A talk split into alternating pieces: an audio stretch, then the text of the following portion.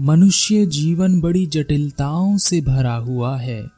समझ नहीं आता हम क्यों हैं और क्या कर रहे हैं। पहले तो यह सवाल भी हर किसी के ख्याल में नहीं आता कि हम क्यों हैं और क्या कर रहे हैं। कोई एक व्यक्ति जो थोड़ा बहुत जागना सीख लेता है, वही सोच पाता है कि मैं कौन हूँ और क्या कर रहा हूँ। नहीं तो हम सब अपनी ज़िंदगी में केवल अवसरों को खोजते हैं। अवसर जिसमें हम कामयाब हो जाएँ, जो हमें हमारी मन चाही चीज़ दे दे। ऐसे अवसर खोजने के लिए हम लगातार प्रयत्न करते रहते हैं और बहुत से लोगों को आपने कहते सुना होगा क्या करें? सही अवसर हाथ नहीं लगा नहीं तो कामयाब हो जाते। एक युवक अपनी ज़िंदगी से परेशान होकर जंगल में इधर उधर भटक रहा था। वह अपने जीवन में अभी तक कुछ नहीं कर पाया था। उसे कोई अवसर नहीं मिला था। वह जो भी कुछ करने जाता, सब बिगड़ जाता। उसके माता पिता ने भी उसे सुनाना शुरू कर दिया था। वह एक ऐसे अवसर की तलाश में था, जो उसकी ज़िंदगी को बदल दे। पर कहीं से भी उसे कोई मदद नहीं मिल रही थी। ऐसा हमारे साथ भी कई बार होता है। हम सोचते हैं कि हम यह करेंगे तो हमें हमारा मन चाह फल मिलेगा, पर हो जाता उसका उल्टा ही है, और हम निराश हो जाते हैं। अनेकों असफलताओं के बाद भी हम कामयाब नहीं हो पाते। हमें वैसे अवसर नहीं मिलते जैसे दूसरों को मिलते दिखाई देते हैं। घर परिवार के झगड़े, उनकी जिम्मेदारियों को पूरा करने का दबाव, किसी की आशाओं को पूरा करने का दबाव, अपने बच्चों के भविष्य को लेकर चिंताएँ, और ऐसे झगड़े घर में और बाहर जो बेवजह के ही होते हैं, हम पर, हमारे भीतर तक हमें नीचे गिरा देते हैं। हमें सब बेकार लगने लगता है, जीवन बेकार लगता है, सब छोड़कर भाग जाने का मन करता है। इसी तरह वह युवक भी भाग रहा था। अपने कंधों पर पड़े सभी बोझ को उतार कर वह जंगल के रास्ते भाग रहा था। उसे लग रहा था कि यही सबसे अच्छा अवसर है अपनी सभी जिम्मेदारियों से पीछा छुड़ाने का। कब तक मैं सबकी आशाओं को पूरा करता रहूँ? कब तक मैं अपनी जिम्मेदारियों के नीचे दबा रहूँ? कब तक मैं लोगों के लिए अपना जीवन बर्बाद करता रहूँ? मैं बस जीना चाहता हूँ, अपने लिए जीना चाहता हूँ, किसी और के लिए नहीं। जंगल में भटकते भटकते रात हो गई। जंगली जानवरों का डर सता रहा था। उसने शेर के दहाड़ने की आवाज़ सुनी और उसे अपने घर वाले सब याद आ गए। उसे अपने माता पिता याद आ गए। उसने सोचा, यहाँ मैं कहा आ फंसा? आज तो मैं गया काम से। घर पर ही सही था, कम से कम सुरक्षित तो था। वह डरते डरते थोड़ा आगे बढ़ा। उसे एक आश्रम दिखाई दिया। वह आश्रम में प्रवेश कर गया। रात भर वह आश्रम के कोने में पड़ा सोया रहा। सुबह को उस आश्रम के गुरु ने उस युवक को आश्रम के कोने में सोते हुए देखा तो उसे उठाया और कहा, कौन हो तुम और यहाँ क्या कर रहे हो? युवक ने कहा, मैं भटक गया हूँ। क्या आप मुझे सही राह दिखा सकते हैं? गुरु मुस्कुराए और गुरु ने कहा हाँ क्यों नहीं? पर पहले तुम मुझे अपनी समस्या तो बताओ। युवक ने कहा, जीवन में सबको अवसर मिलते हैं। सब उन अवसरों का फ़ायदा उठाते हैं और कामयाब हो जाते हैं। पर मुझे आज तक कोई अवसर नहीं मिला, जिस कारण मैं अपने जीवन में कामयाब नहीं हो सका और अपने परिवार की उम्मीदों पर खरा नहीं उतर पाया। मैं केवल अपने जीवन में एक अवसर चाहता हूँ। एक ऐसा अवसर जिससे मैं अपने सारे सपनों को पूरा कर सकूँ अपने परिवार की उम्मीदों पर खरा उतर सकूँ, सबको खुश रख सकूँ। गुरु ने कहा हाँ हाँ क्यों नहीं? तुम्हें पूरा अवसर मिलेगा। जो तुम चाहोगे कर पाओगे पर उससे पहले तुम्हें एक कार्य करना होगा। क्या तुम वह कार्य करने के लिए तैयार हो?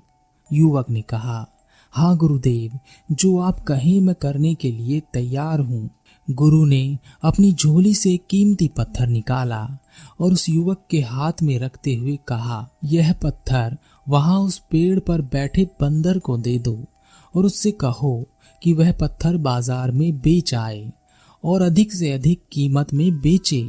युवक ने कहा, पर गुरुदेव, एक बंदर कीमती पत्थर का मूल्य नहीं जानता तो वह इसे कैसे बेचेगा? और वह तो खरीदना बेचना भी नहीं जानता। तो वह यह कैसे कर सकेगा?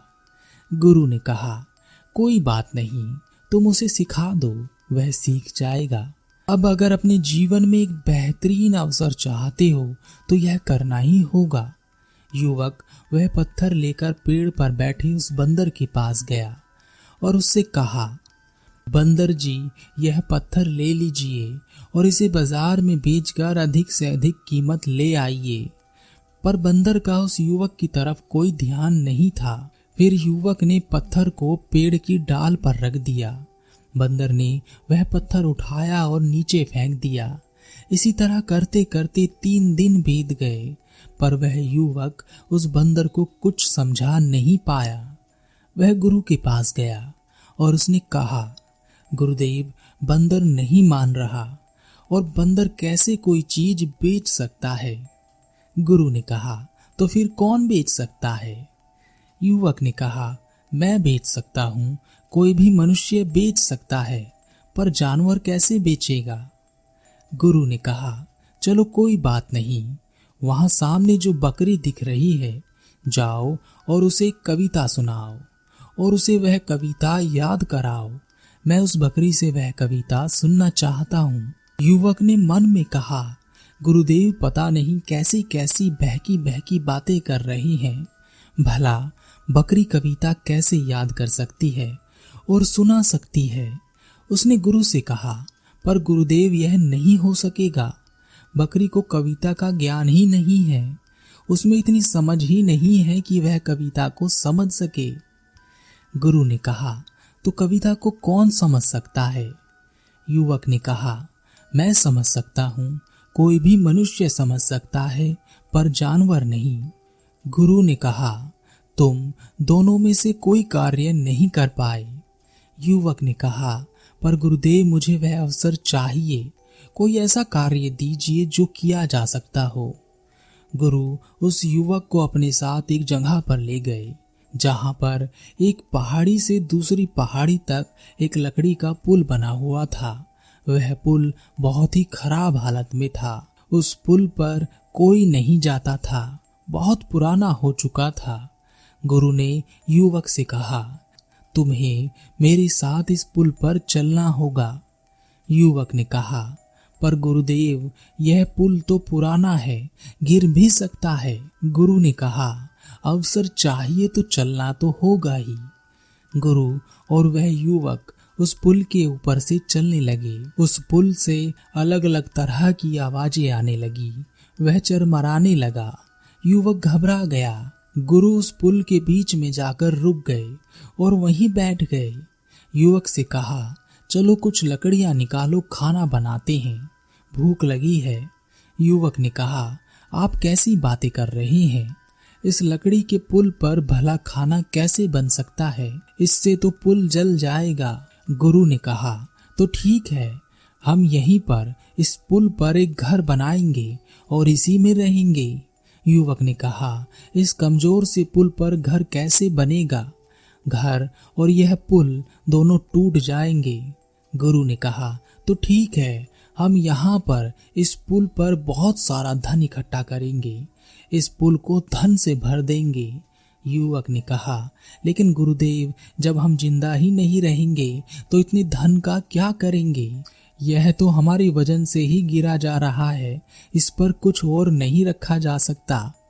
गुरु ने कहा तो तुम क्या चाहते हो? हमें क्या करना चाहिए? युवक ने कहा, पुल के जिस तरफ़ से हम आए थे, वह ज़्यादा कमज़ोर है, इसलिए हमें पुल के दूसरी ओर निकल जाना चाहिए। गुरु ने कहा ठीक है जैसा तुम कहो। गुरु और वह युवक पुल के दूसरी ओर निकल आए। युवक की साँसें फूली हुई थी। वह घबराया हुआ था। उसने गुरु से कहा, गुरुदेव, मुझे कोई एक अवसर नहीं चाहिए। मुझे माफ़ करें, पर अब मैं ऐसा कोई काम नहीं करूँगा जो आप कहेंगे।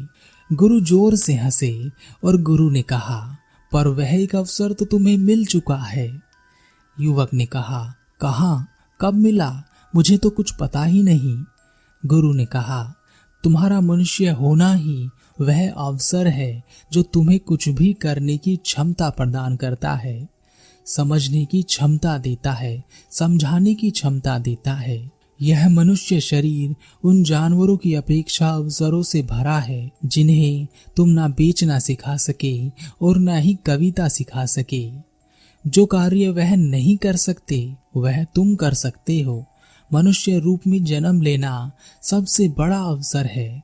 इस अवसर को ज़्यादातर लोग गवा देते हैं। देखो, इस पुल को ज़िंदगी एक पुल की तरह है। ज़्यादातर लोग पुल के उस किनारे पर जन्म लेते हैं और बीच में आते आते इस पुल पर घर बना लेते हैं, रिश्ते बना लेते हैं।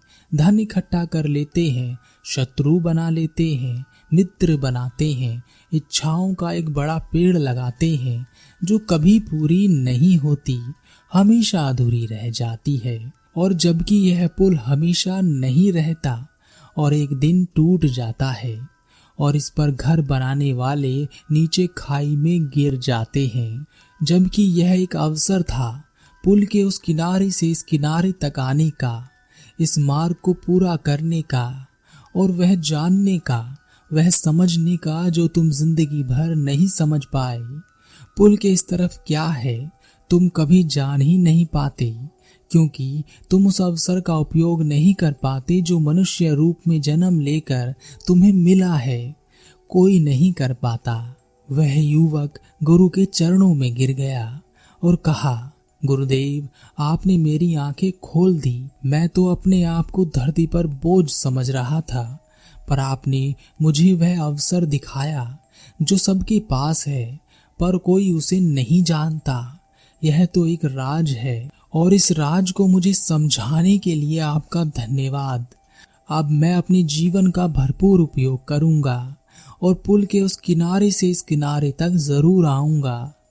हम लोग भी अपनी ज़िंदगी में इतने उलझे हुए रहते हैं कि कभी अपने बारे में सोचने का वक्त ही नहीं मिलता। हम हमेशा दूसरों के बारे में ही सोचते रहते हैं। दूसरों की फ़िक्र करना, उनके बारे में सोचना गलत नहीं है, पर अपने आप को भूल जाना ज़रूर गलत है। जीवन तो जानवर और मनुष्य दोनों ही जीते हैं, और अगर कोई जानवर बोल सकता तो वह कहता कि मेरे और इंसानों के जीवन में कोई ज़्यादा अंतर नहीं है। जैसे हम मर रहे हैं, वैसे ही इंसान भी मर रहे हैं। हमारे पास ज्ञान प्राप्त करने की क्षमता नहीं है तो हम नहीं कर सकते। पर मनुष्य के पास क्षमताएँ हैं, लेकिन वह क्या कर रहा है? वह भी तो हमारी तरह ही मर रहा है। जबकि मनुष्य के पास चिंता, लोभ, लालच, क्रोध और न जाने ऐसी क्या क्या चीज़ें भरी पड़ी हैं, पर हमारे पास तो नहीं है। तो हम जानवर ज़्यादा सुखी हैं। अगर हमारे जीवन में कोई दुख है तो वह भी मनुष्य की वजह से ही है। इसलिए अपने हाथ में आए इस अवसर को पहचानो। इसे बस यूँ ही मत लुटा देना।